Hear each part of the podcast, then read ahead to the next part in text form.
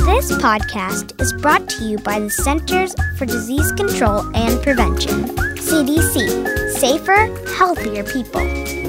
Hi, kids. Welcome to CDC Catastics Radio. I'm Kaya Catastic. Today, we're going to talk about how you can stay safe and healthy if you go to a petting zoo or an animal exhibit. I love petting zoos.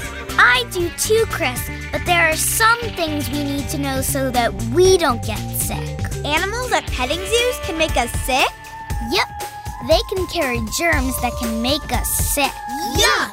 But there are things we can do to keep from getting sick. Like what? The most important thing we can do is wash our hands. Wash our hands. So, it's important that we wash our hands really well after petting the animals or touching the animals' pens or cages. Okay. Especially before we eat or drink.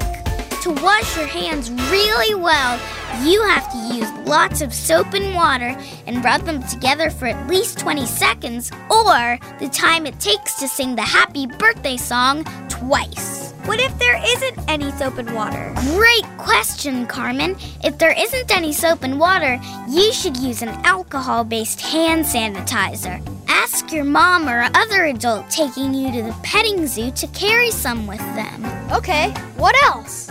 You shouldn't take any food or drinks near the animals and never share your food with them. After you've touched an animal or anything around an animal, don't touch your mouth, eyes, or nose until after you wash your hands.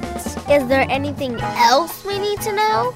Well, if you have brothers or sisters younger than five, you have to help your parents watch them really carefully. They like to put everything in their mouth and they could get really sick. Wow.